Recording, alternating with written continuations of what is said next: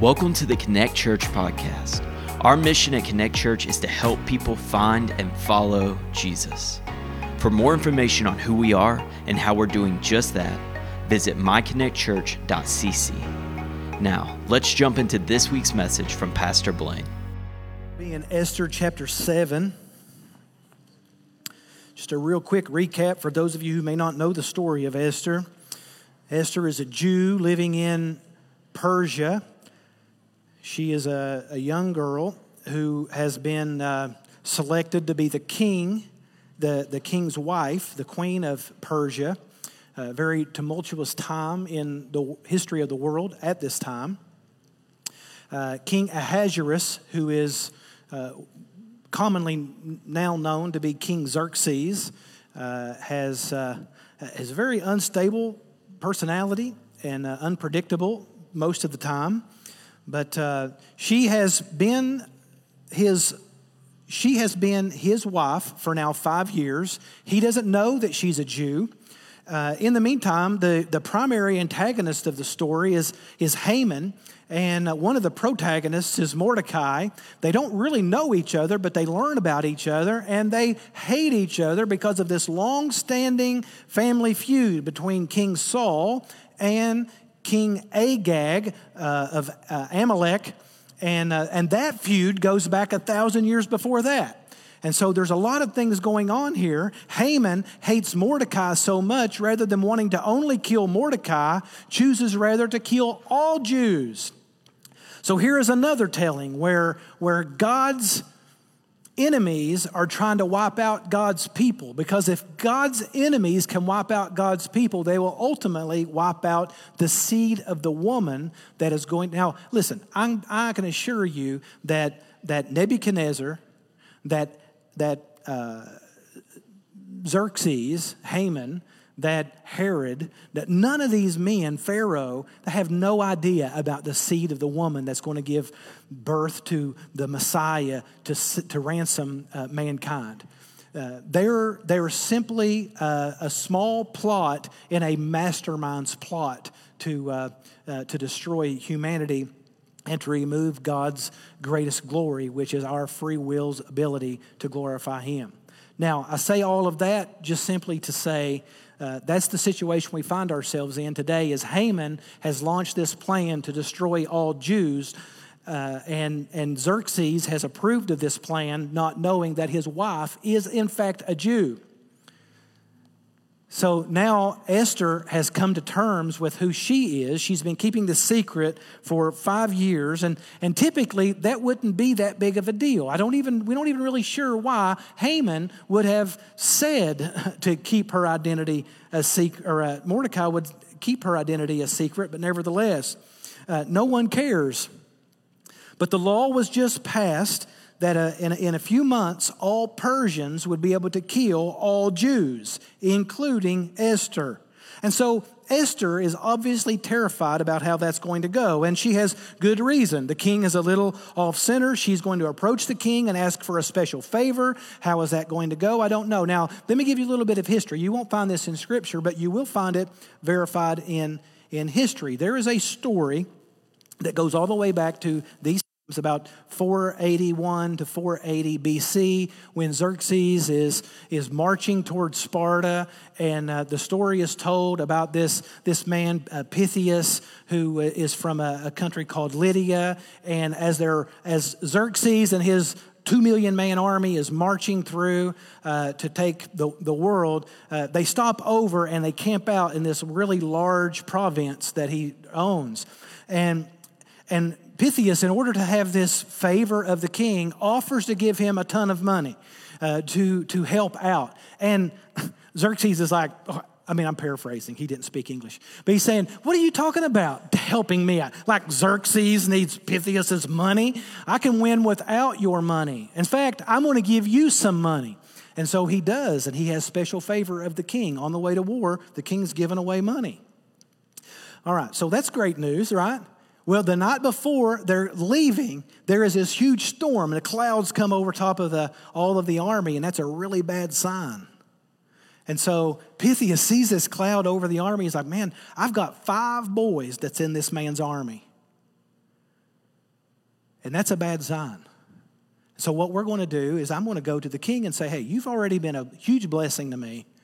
I'm going to just ask for a little more. Would it be okay if my oldest son stayed home? That's reasonable. So, here's what Xerxes did he called for the oldest son, the eldest son, who would inherit all of Pythias' stuff, and he cut him in two, and he put one half of his body on this side of the street the other side of the body on that side of the street and marched his army to Sparta. How dare you think that we're not going to win? Uh, now, so, I mean, I can understand why Esther would be a little bit concerned about it. He's extended me a little bit of favor, but I, you know, I don't want to take my chances in asking too much. I mean, you understand Esther's curiosity here as to why she would say, okay, I'm going to throw another feast and I can't, can't work myself up. I'm going to throw another feast. I don't want that to happen to me. All right. So I just wanted to kind of show you his uh, inability to be figured out. In chapter 4, verse 16, Mordecai, I think it's the turning point of the book when Mordecai says, and it's one of my, it's uh, probably my favorite saying in the book of Esther. He says that relief and deliverance will come to the Jews. But God may use you to bring it.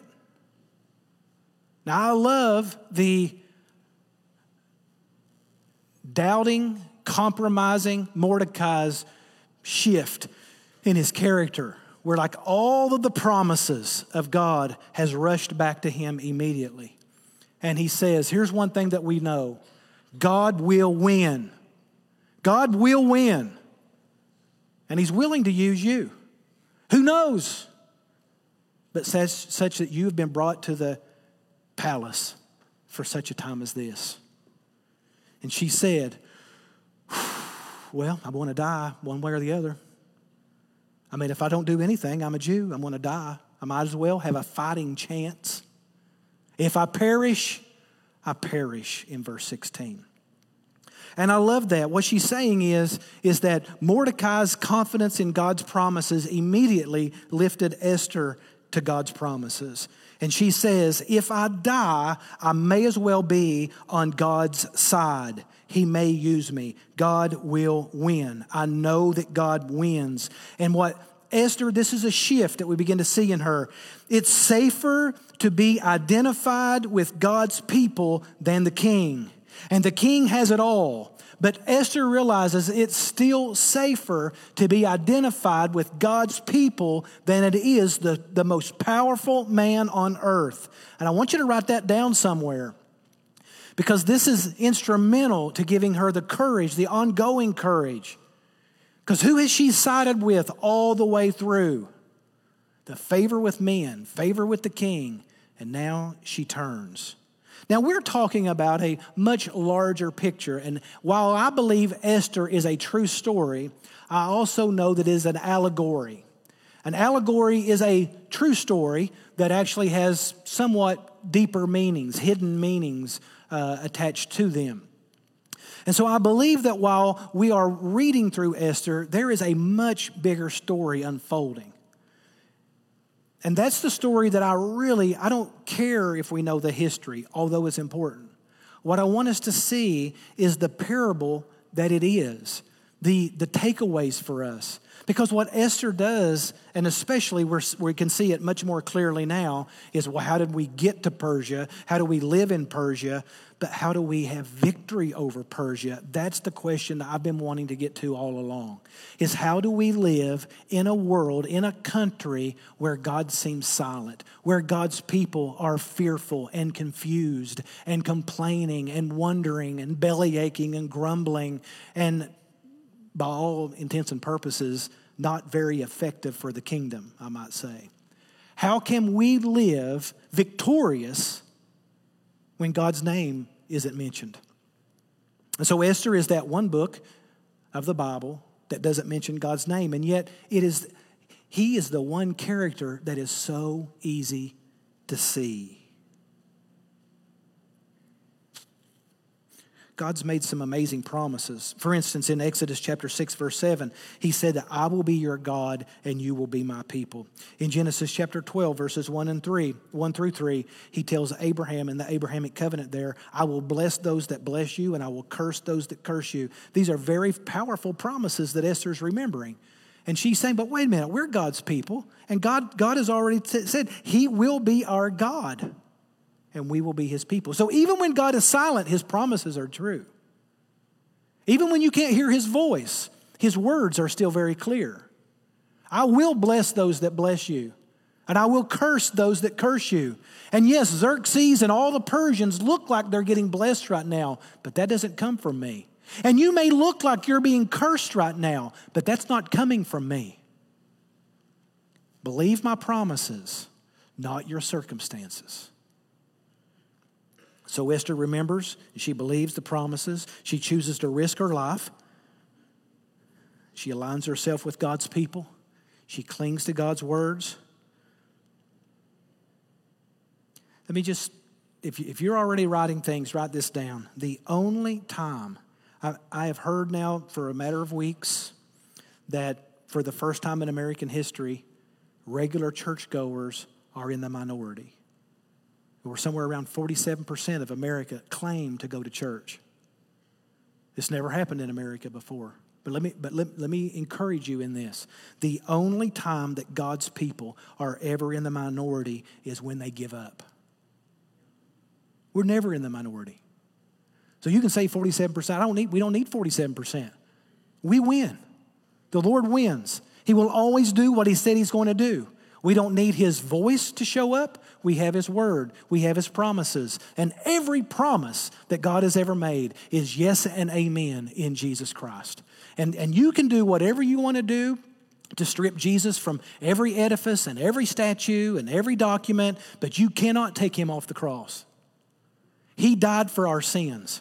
That is a historical fact that Jesus Christ died. It's also a historical fact that he raised from the dead. And I don't care what we do as a country, I don't even care what we do as a church. That can't be undone.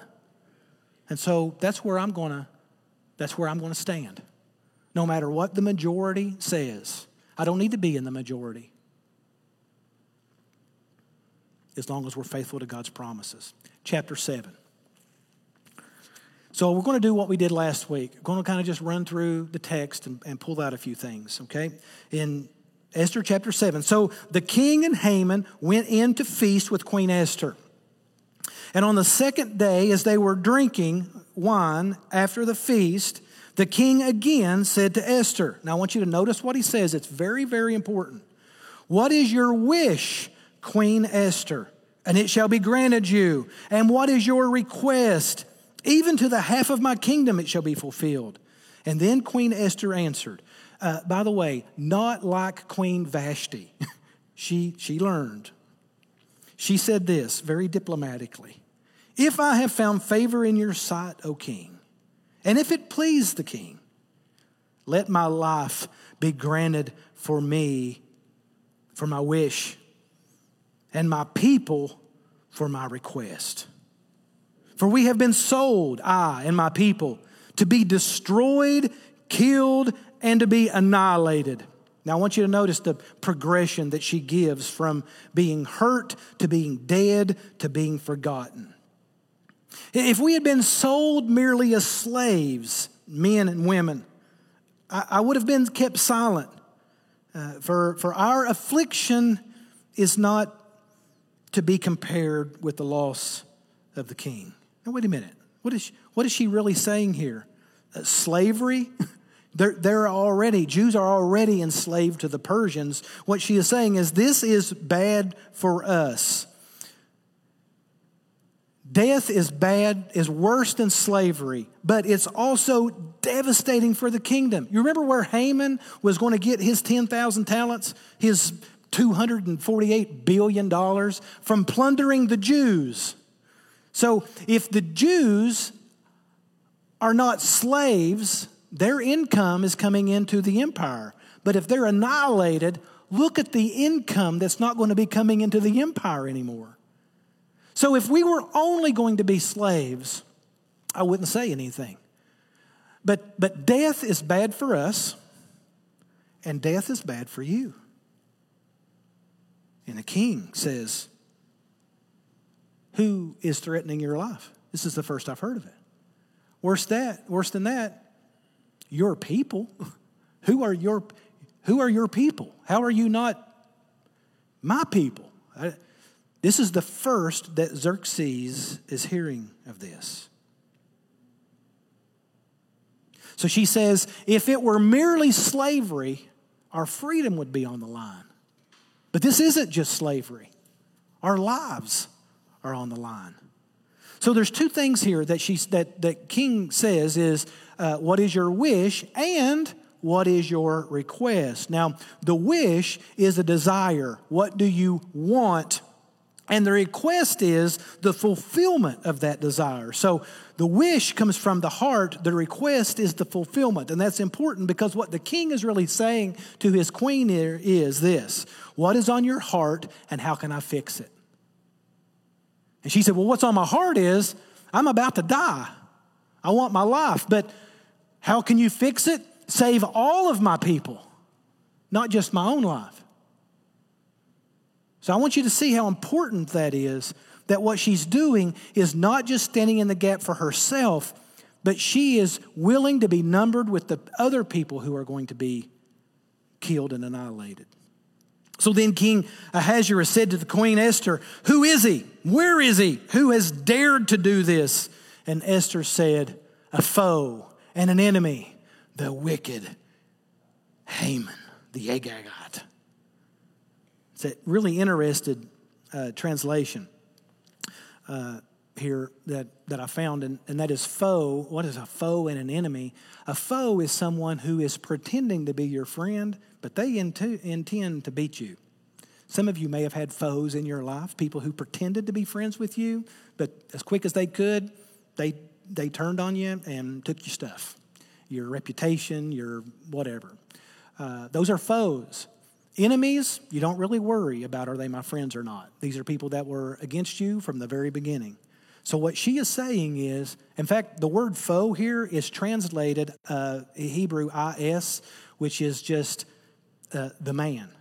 The man and the enemy, but in the context, what she is saying is your, your friend, your man friend that is here represented as your best friend is an enemy to all of us.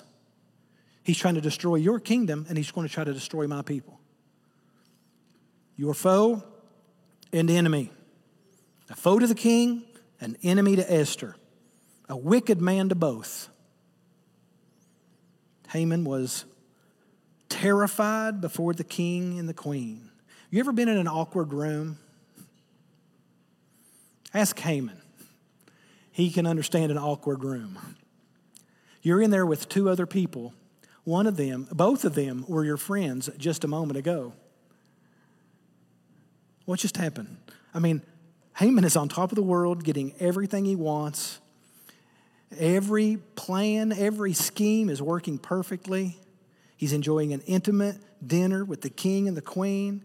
And then, literally, in a, in a matter of seconds, the queen is pointing her finger at him, and he can tell from his friend's face that his life is over. Verse 7 And the king arose in his wrath and from the wine drinking. You know what? This is the third time the king has wrath.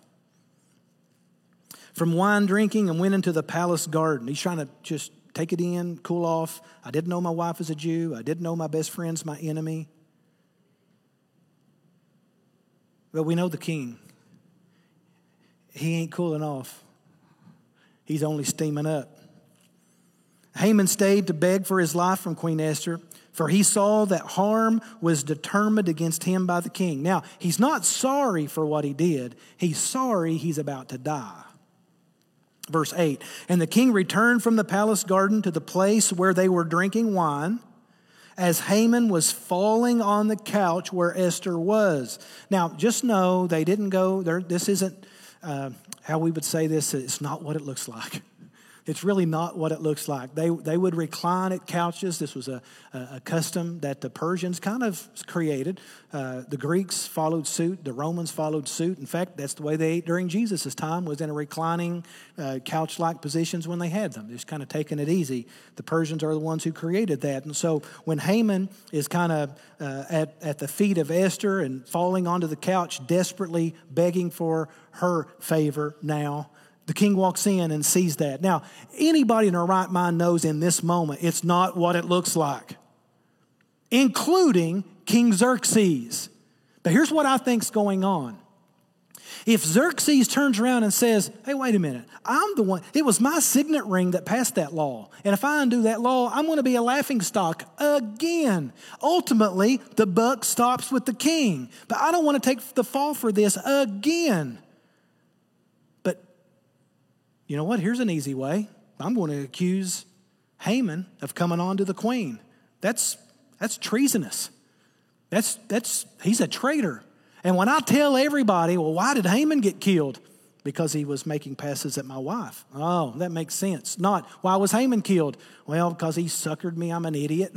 and he suckered me into writing a law that I didn't agree with to kill my wife that I love. And you see? So Esther was with Haman alone. But, I, but, one of the things that I want you to recognize, and I want you to remember, and we've seen it time and time again, is this. The irony of this book is absolutely stunning. Just when you begin to predict how it's going to go, it turns. Now, let me say that because that's true of the book of Esther, that's also true of your life. You're not reading your life like we read the book of Esther. But however you think your life is going, in a second, it can turn.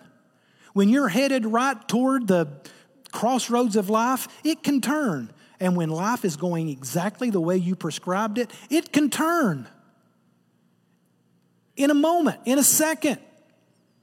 Circumstances then change quick, but God's plans and God's promises never change. God's presence never changes. God is not absent just because He's silent.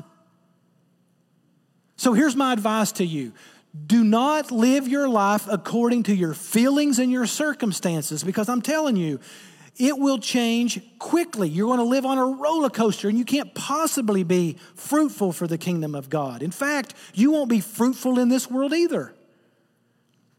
This world changes too quickly.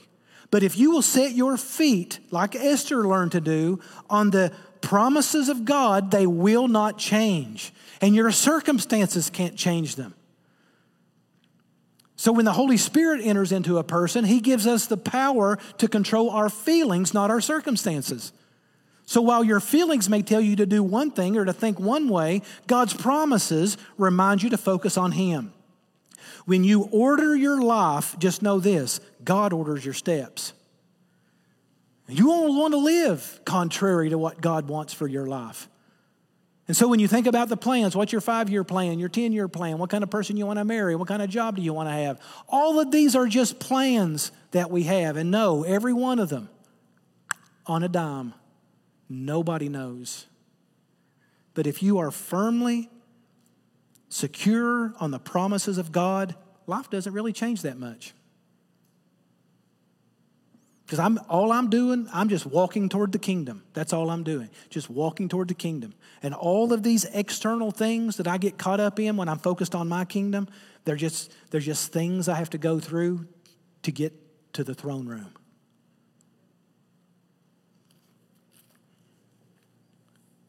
And the king said, Will he even assault the queen in my presence in my own house? And as the word left the mouth of the king, they covered Haman's face. Then Harbona, one of the eunuchs in attendance of the king, said, Now listen, I don't know what kind of guy that Haman is. Up to this moment, very few people do. His family do. That's, that's really the only ones who, that we know know. The eunuchs, I don't know, but apparently they've worked with this guy long enough to know that at the very first moment that Haman is on a slippery slope, it's, hey, there's a way we can kill him. I think, I think Haman might have rubbed a lot of people the wrong way.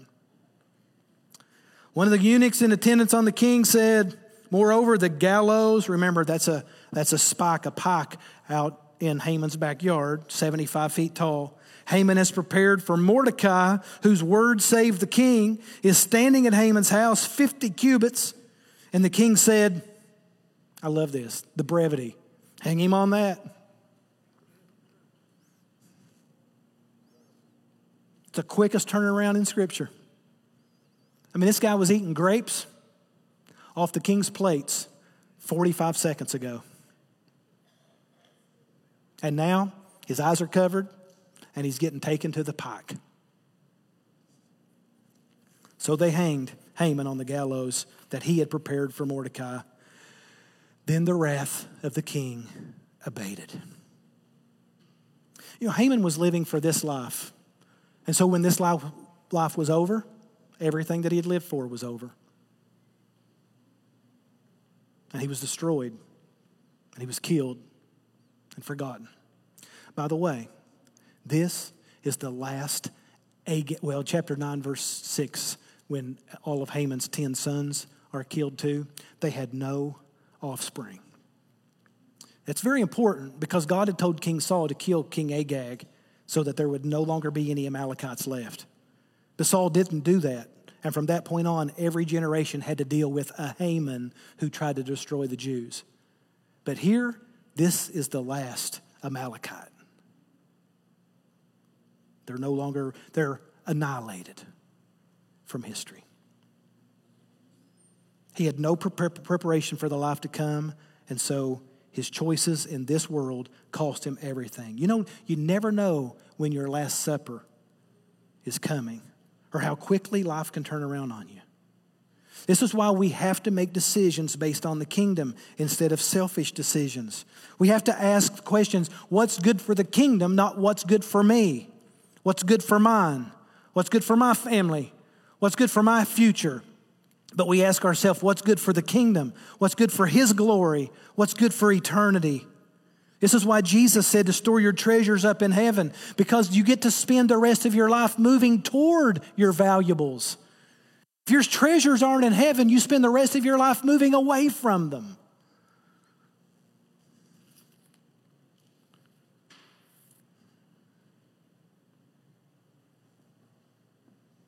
Haman lived for others to see him.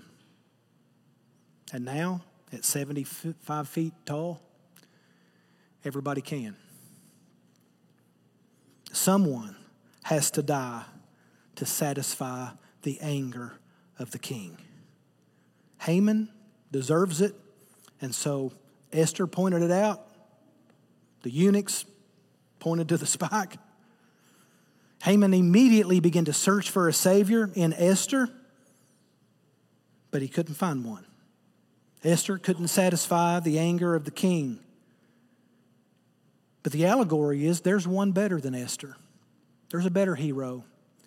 There's a better Savior who didn't step out of the way. You see, in us is a Haman. We deserve death. We pretend to be friends with God, but we're not. We only want God's things. And our selfishness separates us from Him. We're not friends with His people. We're born enemies of one another, selfish, sons of disobedience, children of wrath. And the Bible says, Paul says, that the wrath of God abides over every one of us. Esther risked her life in order to save herself and her people. But the Bible tells us that Jesus gave his life in order to save his enemies. Esther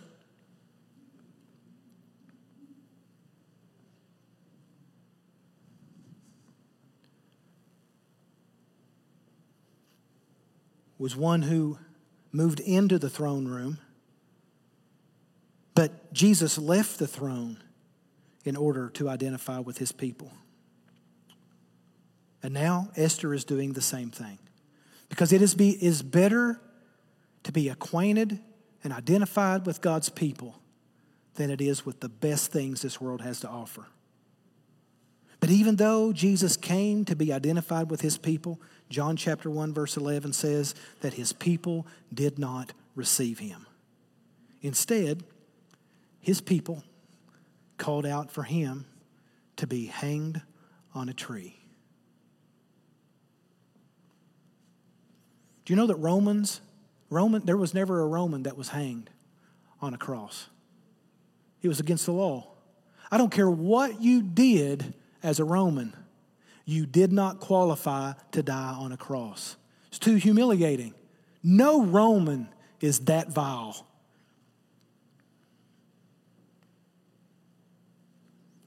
How do you think God felt when they took his precious son and laid him down on a Roman cross and crucified him? I'll tell you, you don't have to wonder.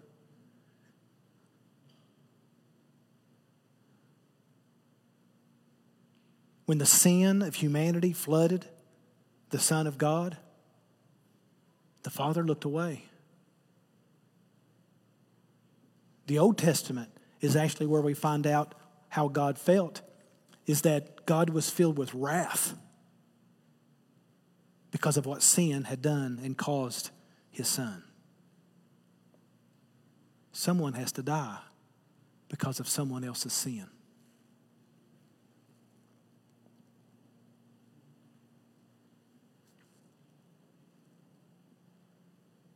Felt like King Ahasuerus when his wife's life's being threatened. But unlike King Ahasuerus, what did Jesus say? Father, forgive them. They know not what they do.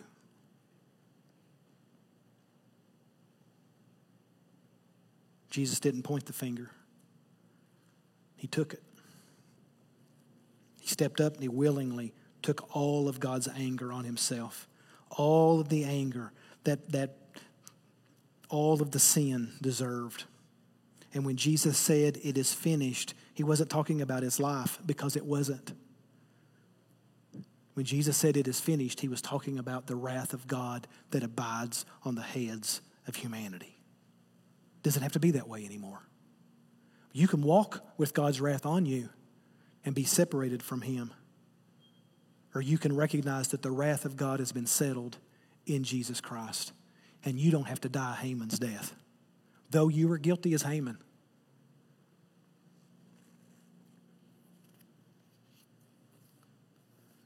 This is the gospel. This is the good news that a wicked people who crucified God's only Son can be forgiven if they only turn to Him in repentance. In Acts chapter 2, verse 36 and 37, Peter said this. I'm going to read it. Let all the house of Israel, therefore, know for certain that God has made him both Lord and Christ. This Christ, whom you crucified, now when they heard this, they were cut to the heart and they said to Peter and the rest of the apostles, Brothers, what shall we do? Powerful. Peter points to them and he says this You crucified Jesus Christ, the Son of God. Jesus, the Lord, the Christ, He's the one you crucified. And when they heard it, what did they say? Tell us what we have to do. We'll do whatever it takes. We're desperate. Give us favor. Show us a way out. Jesus is not just talking to Jews, he's talking to the very ones who crucified Jesus the worst, the most devious, the most hateful, the vilest ones.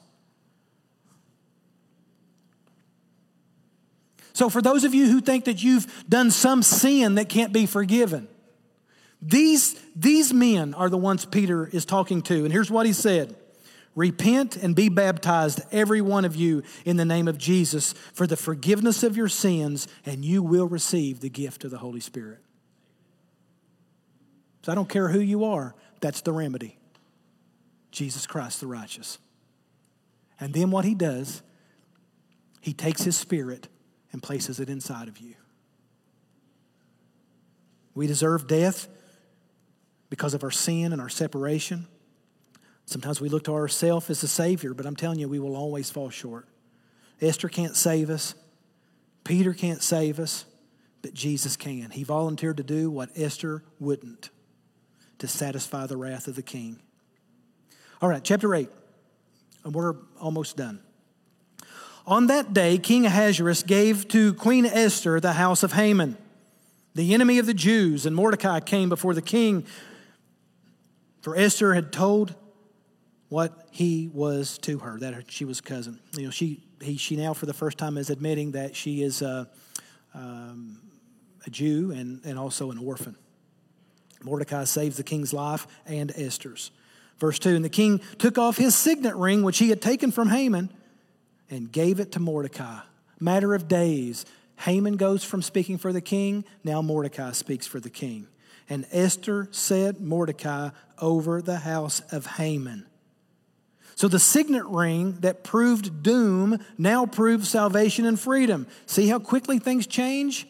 So when you start having that gloom and doom identity of, oh, God's forgotten about me, God doesn't care, God's not going to keep his promises, oh, it changes quick. Don't give in to your circumstances and don't give in to your fear. Trust God's promises. That's why we shouldn't depend upon our circumstances. Now, things are balanced again. Esther and Mordecai, all her family are saved. Thank you, King. No, no, no. Not from Esther's point of view. Verse 3. I mean, think about from the king's point of view. You had a, you know, you told me you didn't want to die. Well, you're not going to die. Neither is Mordecai. I'm going to save your family. You're welcome. Here's what Esther said Esther spoke to the king again. She fell at his feet and wept and pleaded with him to avert. That word vert means to pass over, it means to, to smooth out, to turn from bad to good. The evil plan of Haman the Agagite and the plot that he had devised against the Jews. And when the king held out the golden scepter to Esther, Esther rose and stood before the king. Now he feels good about what he's done, he feels like it's accomplished. But it's not done as far as Esther is concerned. And I want you to see this radical shift. Esther, whom just five years ago did not want to be identified with God's people, now stands in the gap for them. I will not accept salvation if you don't give it to all of those people too. And she said, If it please the king, and if I found favor in his sight, and if the thing seems right before the king, and I am pleasing in his eyes. Let an order be written to revoke the letters devised by Haman the Agagite, the son of Hammedatha, which he wrote to destroy the Jews who are in the provinces of the king. Listen to this, verse 6. For how can I bear to see the calamity that is coming to my people? Or how can I bear to see the destruction of my kindred? But that is exactly what we do, isn't it? We accept the salvation from the king. And then to hell with the rest of the world, just me and my family. That's all I care about. Let me get back to normal. Let me get back to my stuff. Let me get back to normal. But God's salvation is for everyone in every province. How dare we stand with honor because we're saved when salvation flows through us to the nations and to our neighbors and to our enemies? Man, Esther moved quick. This girl who just not long ago only cared about how she looked and how she walked and how she ate, and all of a sudden says, Meaningless. I've been to the top, and it's rubbish compared to the freedom that we have in God. And I will not rest until every Jew has the same opportunity that I've had.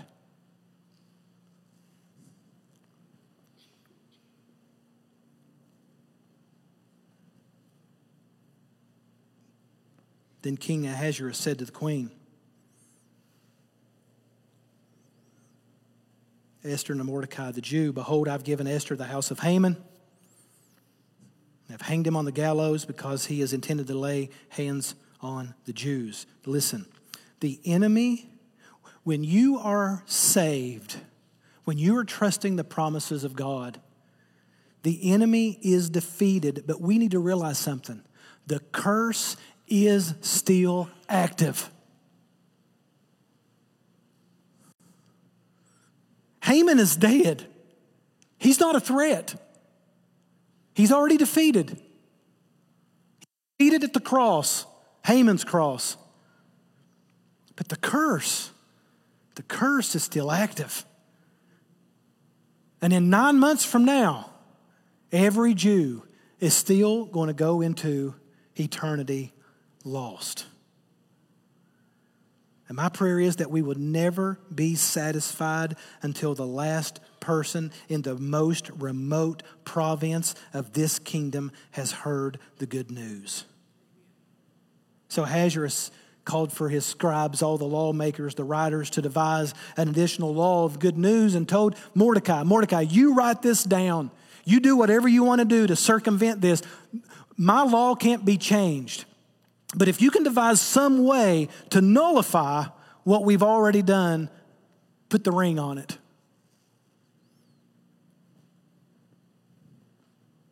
Verse 9 the king's scribes were summoned at that time in the third month, which is the month of Sivan on the 23rd day, and an edict was written according to all that Mordecai commanded concerning the Jews to the satraps, the governors, the officials of the provinces from India to Ethiopia, 127 provinces, to each province in its own script, its own language, to each people in its own language, and also to the Jews in their script and in their language. Not just the Jews get to know about it, but every human being needs to know about it in their own language so that they can understand. And it needs to be posted everywhere. You can't miss it.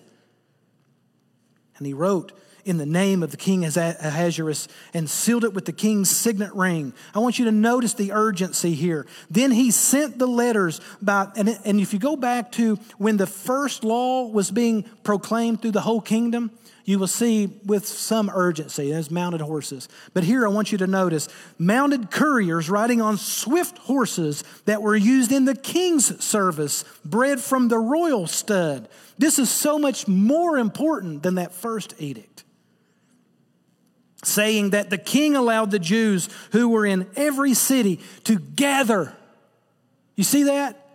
No home has to be alone. Now, on this day, you can gather together, put yourselves in ranks, assemblies, join forces, families with families, create community and collaboration. This is a signal of unity for God's people and defend their lives to destroy, to kill, and to annihilate any armed force of any people or province that might attack them, children and women included, and to plunder their goods.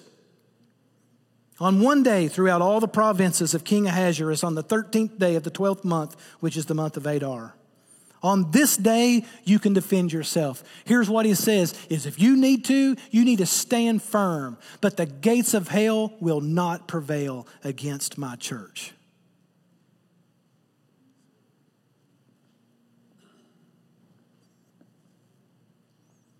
I hope that you can see it's not just a true story but the allegory of Esther and her relentless pursuit for those that have not heard the breaking of the curse, who have not heard the release of the captives, the, the, the community, all of the Jews. You remember, even in Susa, the citadel, they were confused and low. And now, they're getting to hear Verse 13, a copy of what was written was to be issued as a decree in every province, being publicly displayed to all peoples, and the Jews were to be on the ready on that day to take their vengeance on their enemies. So the couriers, mounted on swift horses, used in the king's service, rode out hurriedly, urged by the king's command. Hey, by the way, this doesn't happen for nine months. But we wanted you, we want to have all the time that's necessary to get the word out because we can diffuse and bring peace to the entire empire. Verse 15. Then Mordecai went out from the presence of the king in royal robes. And I'm not going to make a, I'm not going to make a huge deal out of this, but everybody knows, you know, the blue and white is what you wear when you're victorious. So, verse 15, king in royal robes of blue and white. Come on, that's a little bit. That's a, give me a little bit there. That's actually in the scripture with a great, I know it's just not funny, I get it, with a great golden crown and a robe of fine linen and purple. So the king wore a purple outer garment, and on the inner garment, he would wear purple and white stripes. He and he alone. And if you were ever to wear the king's clothes, the king would dress you in uh, maybe a purple outer garment because you represent him, but the inside was a sol- would be always a solid color. So here he's letting Mordecai dress like he dresses, not necessarily in purple, but in a shade. He's representing the king, he needs to look like the king. He's riding on the king's horses. And the city of Susa shouted and rejoiced. The Jews had light and gladness and joy and honor. That's much better than fear and dread and confusion. Look at this, verse 17, and then, and then I'm done. And in every province and in every city, wherever the king's command and his edict reached, there was gladness and joy among the Jews, a feast and a holiday. And many, listen to this, and many from the people of the country declared themselves Jews, for fear of the Jews had fallen on them.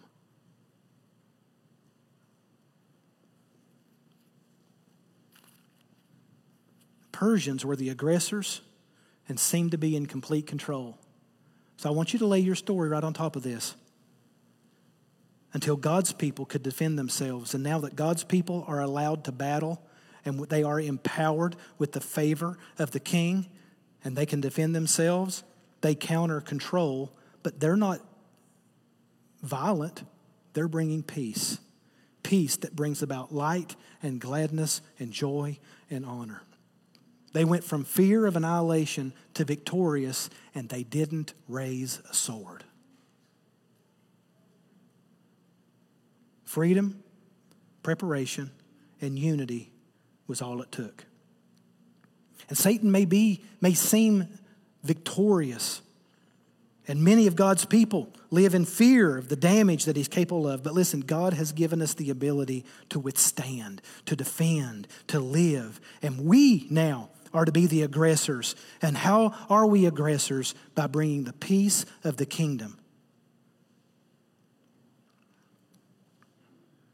When our holiness, our preparation, our Christ likeness, our welcome circumspectly, as Paul commanded us to live, it, when it is visible to the world around us, it's so attractive to those that are under the curse. And the problem is, living in the world we live in right now, the church doesn't look much different than the world. And so when the world looks at us, they, they don't see something attractive, they see an enemy.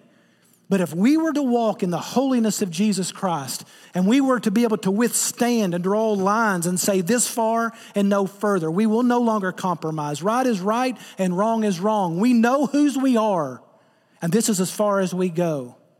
When they begin to see the favor that rests upon God's people, it's attractive to those under the curse. We move from fear to fearless. And many of them will want to be numbered with God's people. Often we think today, because of the situations we find ourselves in, that evangelism is about weakening the blow of the gospel, watering it down, just get along, compromise to stay alive, hoping that our compromises will bring about victory. Compromises will not bring victory, Jesus Christ does. He always will. That's a promise.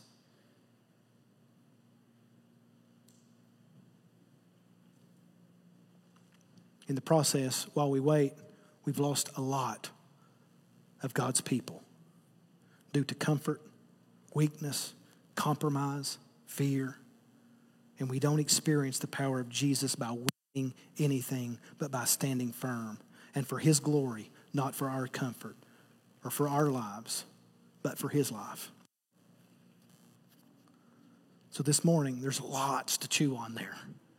And the, and the book really isn't over. We're going to we're to be done there and do some takeaways later. But I want to just encourage you, whether it's in your life or whether it's in your nation, when God seems silent and you don't know what to do, trust his promises. He will always fulfill his promises. And when it doesn't seem like it, and you are falling further and further into fear and to dread, remember his promises. He will always see us through. Quit worrying about your circumstances and quit worrying about the trapments of life all around us and keep moving toward the kingdom. Keep moving toward your treasure. Keep moving toward Him.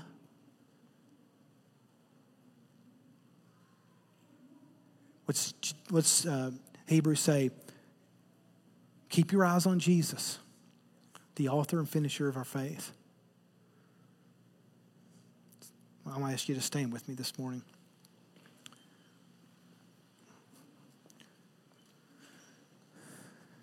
And as we, as we close, just quite honestly, I know that as a church, as individuals, I'll say it that way, uh, there are most likely many of us who have been living out of balance, and we get, we get joy from getting our way, from being comfortable. We, we, we feel like we're entitled to happiness, and so that becomes our chief pursuit. And I'm, and I'm, gonna, I'm just going to tell you, we end up in a place we don't re- recognize we're in. I can assure you that Esther was in a place that she did not recognize that she was in. That's why it's so shocking. We, we, we, we start pursuing the wrong things. We start, our eyes start being blinded. We start believing all of Haman's lies, and we get exactly what we wanted, and it's not what we wanted. So I want to appeal to us this morning. The only way to take that back is by repentance. It's by recognizing in our minds that, how did I get here? Just like Esther, how did I get here? But here's what I know God allowed every one of us to be birthed at such a time as this, in such a place as this. And there is purpose and meaning even in our circumstances. But you will not understand your circumstances if you don't understand your Savior.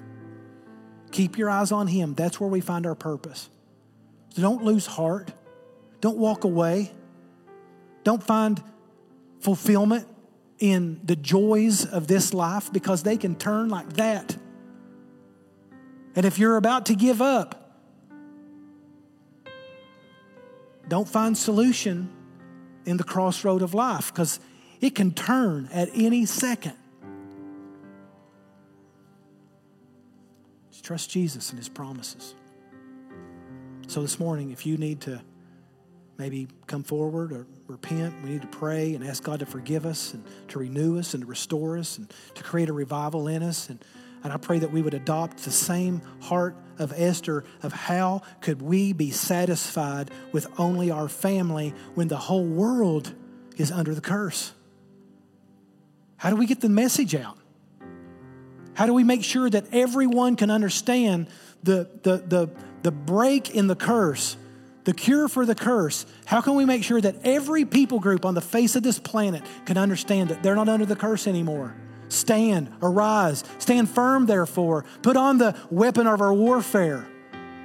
Put on the armor of God, and you will win. No matter the circumstance, you will win. You know, when you think about, well, I mean, it's, it's one thing to say, I believe God's promises. It's another thing to believe them but not know what they are. It's one of the reasons why it's so important for God's people to be people of the book, be people of the word, to know what are God's promises? What are they to me? How, how do I know how to walk in the identity of His promises? How do I know what it looks like to walk in the fulfillment of Christ's plan for my life? So I encourage you be people of the book, be, be in the Word. Let it become an overflow of your life. And while you get started, here's one. Yea, though I walk through the valley of the shadow of death, you are with me. Jesus said, I will never leave you and I'll never forsake you. These are promises. So when you don't want to, you, when you don't know what to do, just know who you're with. That's a, that's a great first promise. Hold on to that one. There's so many others, but that's a great first one. I will never leave you. Emmanuel, God with us.